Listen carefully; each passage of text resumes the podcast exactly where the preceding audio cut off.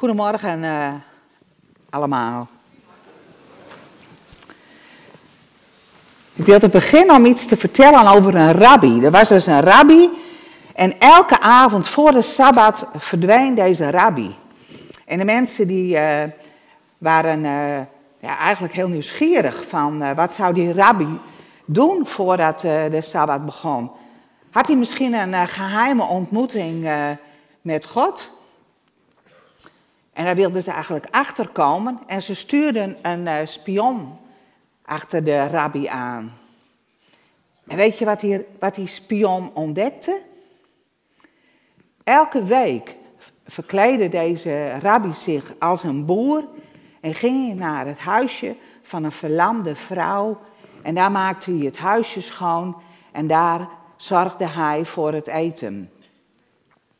En toen die spion weer terugkwam bij de mensen, zeiden ze: Wat heb je ontdekt? Steeg deze rabbi omhoog naar de hemel? Nee, zei de spion. Hij steeg nog hoger. En dat brengt ons bij het thema van vandaag. Al over gehoord, barmhartigheid. En het is uh, een preek in de serie over de motivatiegaven uit Romeinen 12, die we aan het behandelen zijn. Vanuit het boek ook ontdek je door God gegeven gaven. Nou, het verhaal van de rabbi laat barmhartigheid zien. Deze rabbi wist wat het was om te dienen, om oog te hebben voor iemand die hulp nodig had. Want barmhartigheid is de behoefte om hulp te verlenen aan mensen die in geestelijke of lichamelijke nood verkeren. En het is heel nauw verbonden met naaste liefde en rechtvaardigheid. Nou, barmhartigheid is een woord wat wij, ik in ieder geval niet, gebruiken in ons uh, gewoon dagelijks leven. Woorden die wij wel gebruiken zijn medeleven, medelijden, bewogenheid, genade en compassie. Ik vind zelf compassie komt er voor mij heel dichtbij. Een passie in je hart, vol bewogenheid voor een ander. Compassie. Nou, in de Bijbel komen we het woord barmhartigheid heel veel tegen. Barmhartigheid is het hart van God. Het, is, het laat de diepste kern zien van wie God is. En als uh, Mozes uh, uitroept naar God, ik wil, u, ik wil u zien, ik wil u kennen, dan is daar die ontmoeting die hij heeft met de Allerhoogste God. En dan uh, is Mozes daar in die rotspleet en dan gaat God voorbij en dan spreekt hij de woorden, de Heere ging aan Mozes voorbij en riep, Heere, Heere, God, barmhartig en genadig, langmoedig, groot van goede tierenheid en trouw. Zo is onze God barmhartig, genadig. We hebben in die dans zo mooi gezien. De goedheid van God die achter ons aan rent. De goedheid van God die Hij aan ons wil geven. God is barmhartig. En het Hebreeuwse woord voor barmhartigheid is rachamim. En dat komt van rechem. En dat is Hebreeuws voor baarmoeder. Nou, een baarmoeder, dat is een veilige plek. Een ongeboren kindje zit veilig en geborgen in de baarmoeder. Daar kan niks het kindje uh, aantasten. Het is daar veilig. En dat is eigenlijk ook het hart van God. En in Jesaja 49, vers 15 lezen we dat Gods zorg is zoals de liefde voor een, van een moeder voor haar kleine kind. Nou, zo mooi om te zien. Ik zag Bianca daar vanmorgen zitten met haar kleine dochtertje. Vol liefde. Zo is God vol liefde voor zijn kinderen. En we lezen ook uh, in Psalm 103, vers 13, dat Gods liefdevolle zorg is, zoals een vader voor zijn kind. Hij is vol ontferming bewogen. Het raakt hem. En barmhartigheid is Gods liefde die beweegt, die uitreikt. En waardoor hij zich uitstrekt naar mensen die hulp nodig hebben. Als de Israëlieten in Egypte zijn en heel hard moeten werken als slaven om, om te bouwen, om stenen te maken, dan hoort God hun hulpgeroep. En dan komt God in actie. En we lezen ook over de Heer Jezus dat hij bewogen is over mensen die, die leven zonder herder. Hij is bewogen over hen. En in de Bijbel staat ook dat Gods hart uitgaat naar, naar een ieder die verlangt naar Hem. Gods ogen gaan over de hele aarde om uit te zien naar hen wie hart naar Hem uitgaat. God is een God van barmhartigheid. En in Matthäus, dus in Matthäus 25 gaan we zo lezen vanaf vers 34, daar staat een bijzonder verhaal over de uitwerking van barmhartigheid. En dit verhaal begint dat de Heer Jezus op zijn troon zit en dat hij oordeelt over de mensen die voor hem staan. En ik ga het lezen uit de Bijbel in gewone taal. Matthäus 25, vers 34 tot 40. Dan zal de mensenzoon tegen de mensen aan zijn rechterkant zeggen: Kom, de nieuwe wereld is voor jullie. Want mijn vader heeft het echte geluk voor jullie bestemd. Dat was al de bedoeling vanaf de schepping. Want toen ik honger had, gaven jullie mij te eten. Toen ik dorst had, gaven jullie mij te drinken.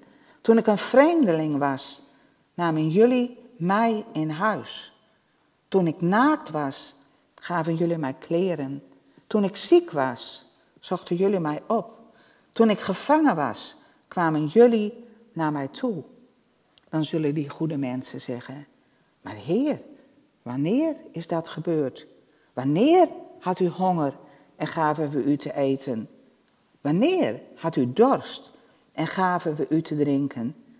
Wanneer was u een vreemdeling en namen wij u in huis? Wanneer was u naakt en gaven we u kleren? Wanneer was u ziek of gevangen en kwamen wij naar u toe? Dan zal de mensenzoon tegen hen zeggen: Luister goed naar mijn woorden. Elke keer dat jullie iets goeds deden voor een van de gelovigen die hier naast mij staan, deed je iets goeds voor mij. Jezus oordeelt hier over mensen die barmhartigheid uitleefden en hij oordeelt ook over de mensen die niet barmhartigheid uitleefden. Ik ga het nu in deze preek alleen over de eerste groep ga ik het hebben. En als je net dat liedje ook gehoord hebt, uh, toen ik honger had, gaf jij mij te eten. En wat jij gedaan hebt aan de minste van mijn broeders, dat heb jij voor mij gedaan. Dat is Gods hart. Gods hart is bewogen met deze wereld. Gods hart ziet de nood. Nog veel meer dan wij het zien. Hij kent elk verdriet, elke pijn, elk leed. En hij roept ons om uit te reiken naar mensen in nood. En vanuit deze, dit Bijbelgedeelte zijn ook de werken van barmhartigheid ontstaan, zoals het door de eeuwen tijden heen genoemd wordt. En, en de werken van barmhartigheid zijn, geef de hongerigen te eten. Geef de dorstigen te drinken. Ontvang de vreemdelingen. Kleed de naakten. Bezoek de zieken. Bezoek de gevangenen. Wat een oproep aan ons. Wat een oproep om uit te reiken naar mensen in materiële of in geestelijke nood. Om voor hen de hand van de Heer Jezus te zijn. En om liefde te verspreiden, om hulp te verspreiden. Hoe geef jij hier in je leven vorm aan? En hoe geven wij als kerk vorm aan deze hulp? Als we in de geschiedenis kijken van de kerk, dan zien we dat in het verleden barmhartigheid een hele grote rol heeft gespeeld in de kerk. Dat de kerk uitreikte naar mensen in nood. Naar armen, wezen en weduwen. En de Rooms-Katholieke Kerk heeft hier in het bijzonder hele goede dingen in gedaan. En we zien dat nog in een uh, traditie terug van Sint Maarten en Sinterklaas, waarin we cadeautjes geven of ontvangen. En er zijn nu nog steeds orders, kloosterorders, zoals de Jezuïeten, die als doel hebben om zorg te geven aan de naaste. En ook als we in Drachten kijken. In Drachten is het de Rooms-Katholieke Kerk die, die hier een uh, kraamkliniek gestart is. Die Bertilla heeft opgericht. Die Maartenswoude is gestart. En de protestantse kerk die heeft, is een, heeft een begin gemaakt met ziekenhuis naar Smellingen. Zo mooi om te zien wat, ja, wat christenen gedaan hebben, heel dichtbij ook. Maar door de eeuwen heen, of de eeuwen, door de jaren heen, heeft de overheid deze taak van de kerk overgenomen. En we leven in een uh, land waarin heel veel dingen uh, goed geregeld zijn, waarin we sociale voorzieningen hebben, waar de zorg, uh, zorg is voor iedereen. Maar voor mij is het een vraag.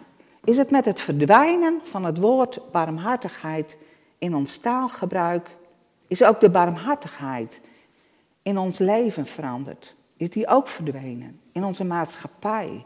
Er is een verharding. Er is een, opkomen voor jezelf en als ik het maar goed heb. Ook in het leven als kerk en christenen. En ik moet zeggen, een aantal jaren geleden was het voor mij zo'n eye-opener om te zien.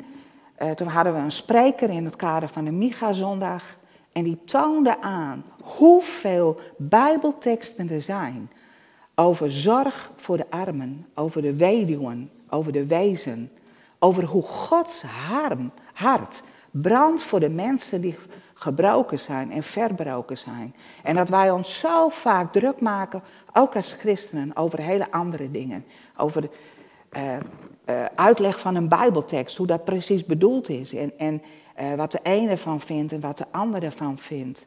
En Willem heeft in het begin het bijbelgedeelte gelezen uit Jesaja 58.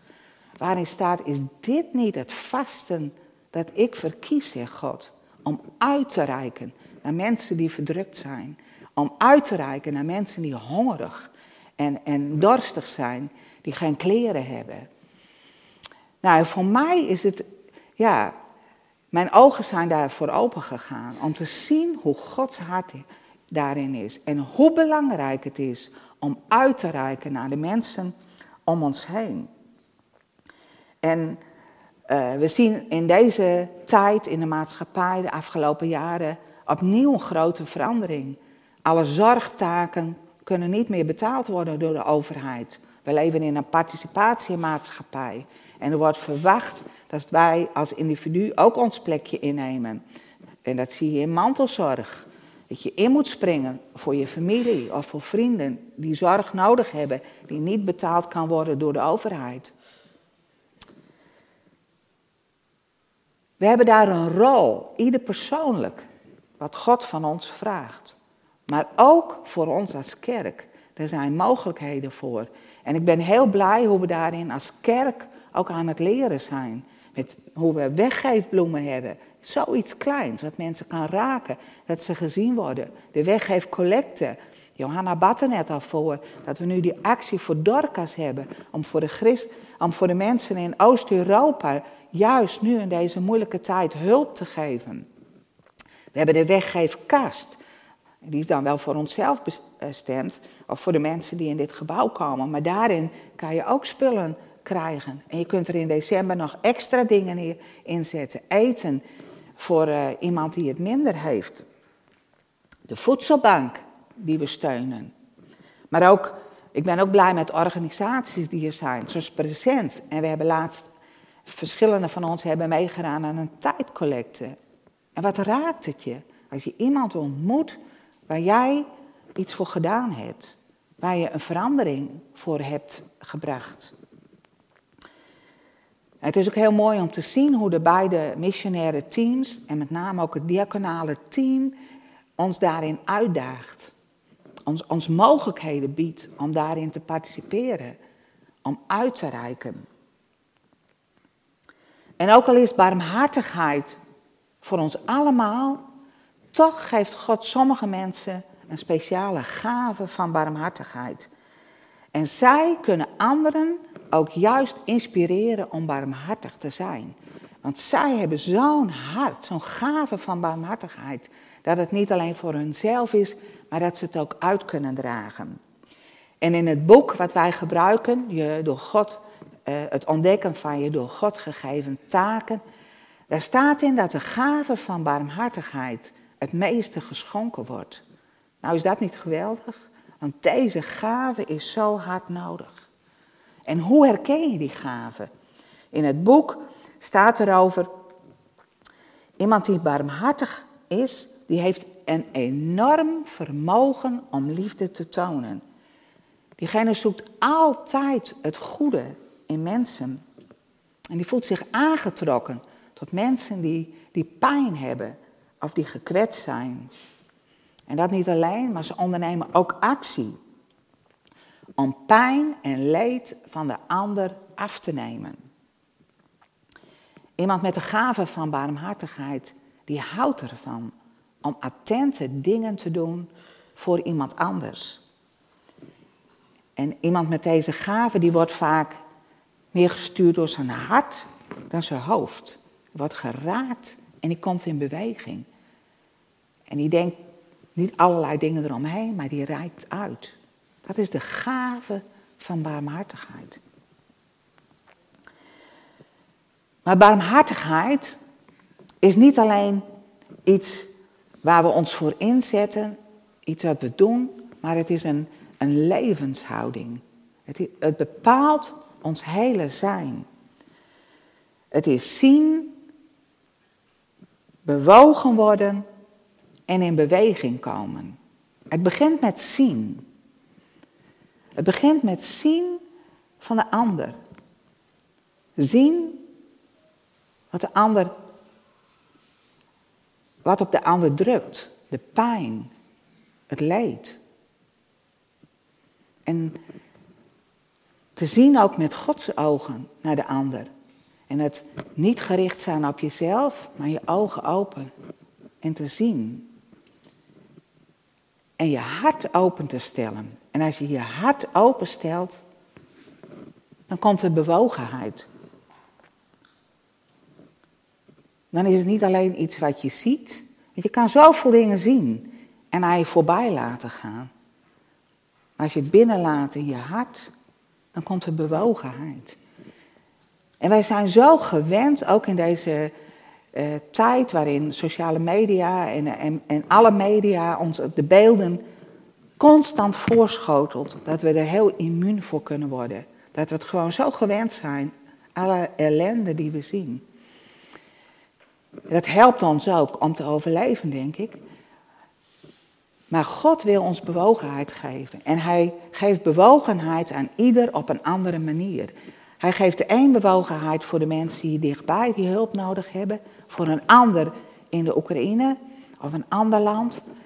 Dus je hoeft niet alle leed van de wereld op je te nemen. Maar jij kunt bewogenheid krijgen voor die dingen die op jouw pad komen. En die God aan jou laat zien. Dus je laat het binnenkomen in je hart, dat is de bewogenheid. Maar de ander, die merkt er pas wat van als jij in beweging komt. Als jij ook echt iets gaat doen met de bewogenheid die je hebt gekregen. En als, de, als je uitreikt naar de ander die, uh, ja, die het moeilijk heeft. En het verhaal van de barmhartige Samaritaan laat dat zo mooi zien. De priester en de leviet die lopen voorbij aan de man die uh, neergeknuppeld is. En dan komt die Samaritaan. Nou, daar verwacht je het al helemaal niet van. Je denkt, die zal er ook wel met een boogje omheen lopen. Maar die wordt geraakt door de man die daar ligt. En hij verzorgt hem, hij neemt hem mee uh, en hij brengt hem op een plek waar voor hem gezorgd kan worden. Barmhartigheid. Zo'n bekende gelijkenis. We zien het ook in Rut. In Rut die uitreikt naar haar schoonmoeder, naar Naomi. En die met haar meegaat. Die zegt van nee, ik, ga met, ik laat u niet alleen teruggaan naar dat land waar u vandaan komt. Ik ga met u mee, ik help u en ik zorg voor u. Dus het begint met zien, bewogen worden en in beweging komen. Ik had daar gisteren zelf een, een mooi voorbeeld van. Ik had gisteren de hele dag les. En uh, het was best koud gisteren. Ik ging er op een fiets heen en het was pittig koud. En toen hebben we daar de hele dag in een lokaal gezeten zonder verwarming.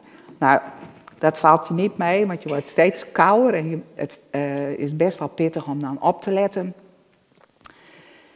En toen fietste ik naar huis. Ik had, uh, ik had uh, tijdens de les had ik al even mijn verwarming hoger gezet thuis, zodat het heerlijk warm kon zijn. Dus ik had er gewoon zin in om lekker thuis te komen. En toen ging ik nog even een boodschap doen. Ik ging even naar een winkelcentrum. En daar zat een vluchteling op een stoel buiten om de straatkrant te verkopen. En dat raakte mij zo. Ik dacht, jongen, jongen, zit ik wat uh, te morren over een koude lesruimte. Maar die vrouw, dat vind ik altijd heel erg bij de draai, die zit daar buiten, die mag daar niet in de gang. Hè, dat is een, een, gang, heel zelden mag, iemand daar binnen zitten, maar die zit daar buiten. Oh, het, het, raakte mijn hart. Maar die vrouw die merkte niks van dat ik uh, haar gezien had en dat ik daardoor geraakt was, was als ik niet naar haar toe ging. Dus ik heb iets wat ik gekocht heb, heb ik bij haar gebracht. En ik, ik heb even een gesprekje met haar gehad. En gewoon, gewoon even zo'n moment van uitreiken. En ik wist, ja, dit is wat God vraagt. Niet alleen dat je geraakt wordt door wat je ziet, maar dat je daar waar jij iets kan doen, dat je het dan ook gaat doen. En ik had een, een mooi moment met deze vrouw en ik kon haar zo zegenen. Wat is dat bijzonder als we dat meemaken in ons leven? Nou, een voorbeeld voor mij in deze tijd van iemand die barmhartig is, dat is Timon Westerduin. Misschien kennen jullie hem. Hij heeft zo'n hart van bewogenheid voor mensen. Toen de corona-epidemie begon, is hij gestart met de actie uh, Niet Alleen. En hoe hij vertelde over mensen die alleen waren, die hulp nodig hadden. Hoe dat platform is ontstaan. En, en een, tot zegen is voor de mensen uh, om ons he, om, omheen, dat er oog werd voor elkaar. En volgens mij bestaat dat platform nog steeds. Maar Timon is ook betrokken bij Compassion. En we gaan zo naar een filmpje kijken waarin hij vertelt over een bezoek wat hij aan de Filipijnen heeft uh, gebracht. En dat gaat over kwetsbare kinderen. En het is een heel indringend filmpje. En hij, hij laat zo Gods compassie zien. Laten we maar gaan kijken.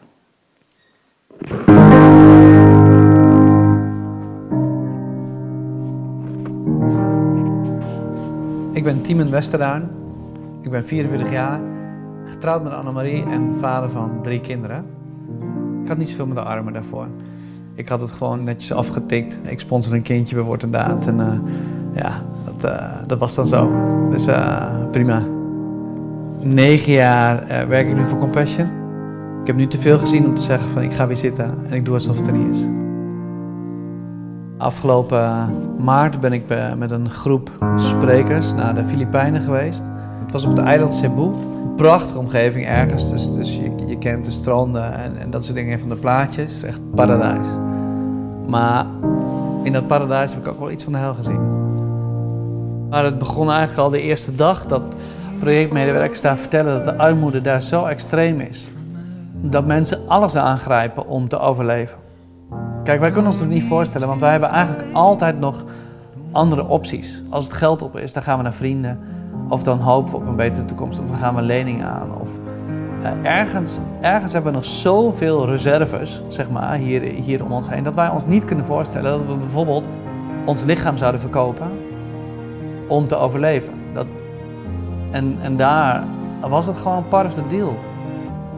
Dus daar vertelden medewerkers dat, dat, dat meisjes vanaf een jaar of 11, 12 zichzelf verkochten. En eh, nou ja, dat was voor een broodje, voor een colaatje.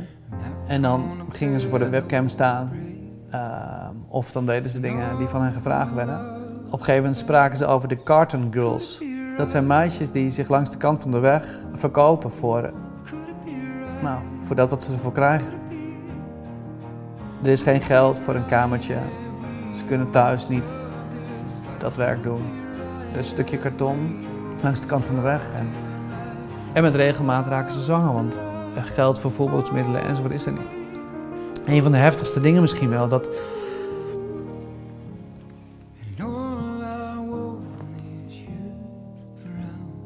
Dat zij zei, ja, weet je, dan, gaan, dan doen ze gewoon van alles. om zo'n zwangerschap weer, weer, weer om zeep te helpen of dat te stoppen. Want ja, ze zijn al aan het overleven. Er kan niet nog eentje bij. Dus, dus nou ja, dat moet weg. Er stroomt hier een rivier door de Sloppenwijk. Als een meisje moet bevallen, dan gaat ze een poosje iets verderop. En dan uh, bevalt ze daar en laat je het kindje achter in de rivier. En dan gaat ze zelf weer terug naar de plek waar ze zit. Ik scande als het ware die, die rivier wat meer vuilnis was dan water, zeg maar. En tegelijkertijd ben je doodsbenauwd om te zien uh, ja, waar ze het over gehad hebben. En tegelijkertijd denk je, het, het, het, zal toch niet? Dit kan toch niet de waarheid zijn? Hoe, hoeveel kinderen leven er in, in zo'n situatie? Hoeveel, hoeveel meisjes raken er betrokken op, op, nou, in, deze, in deze business? En zij zegt eigenlijk zonder na te denken, nou 70, 80 procent. Dus dat is alsof ik een linkse kreeg, joh. Gewoon echt van, uh, wat? 70, 80 procent? En dan is het wel even iets alsof er iets scheurt of zo. Dat je denkt, pff, waar moet je beginnen, waar moet je eindigen? Wat, wat moeten we doen? Jongen, wij zitten er nu over te praten.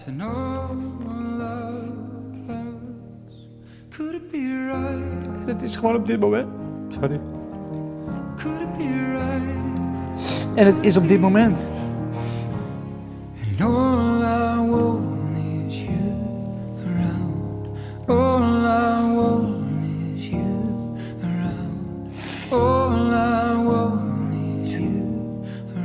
Je voelt jezelf toch ook bedonderd als je je leven lang leeft. En dit is er geweest. En je hebt er gewoon niks mee gedaan. Het kan niet anders. Of je denkt, shit, ik had hier wel wat mee moeten doen. Kan toch niet anders? Als je terugkijkt en de waarde van je leven bepaalt, ja, dan wordt het toch bepaald door dat je heelheid hebt kunnen brengen. Gewoon van betekenis hebt kunnen zijn. Weet je, dan, dan ga je geen lijstje maken van welke auto's heb ik gehad. Echt niet. Terwijl, terwijl we daar zoveel tijd en aandacht aan geven. Wie zich ontfermt over de armen, die leent uit aan de Heer en Hij zal het hem wel vergoeden. Daar waar jij in investeert, daar gaat je hart, je richting van je leven heen. Waar, waar investeer je in? Nou, dit zijn kinderen van ouders. Dit zijn kinderen van de Allerhoogste. Hoe ver moeten we gaan? Ja, beantwoord hem zelf. Even tot het uiterste.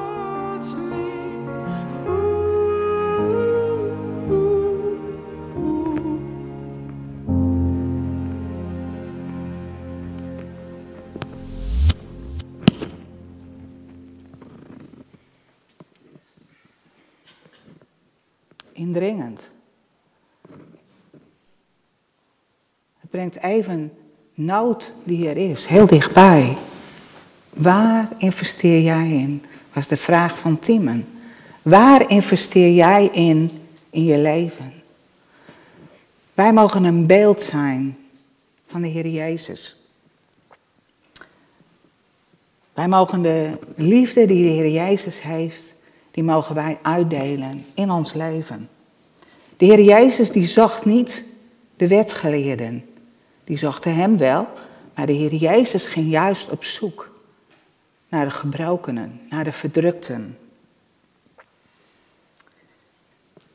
Deze preek is een uh, onderdeel van de serie om je gaven te ontdekken. En het is goed om je daarin te verdiepen. Maar deze preek is ook om geraakt te worden door de barmhartigheid van God. Om de barmhartigheid van God te zien En daar iets mee te doen in ons leven, op onze plek, in de mogelijkheden die wij hebben. Om te ontdekken hoe Gods hart vol compassie is voor mensen die gebroken zijn. Om ook God te vragen, hoe kan ik daarin investeren? Wat brengt u op mijn pad? Wat geeft u aan mij? Wat vindt u belangrijk in mijn leven? Zien, bewogen worden en in beweging komen. Zullen we samen bidden?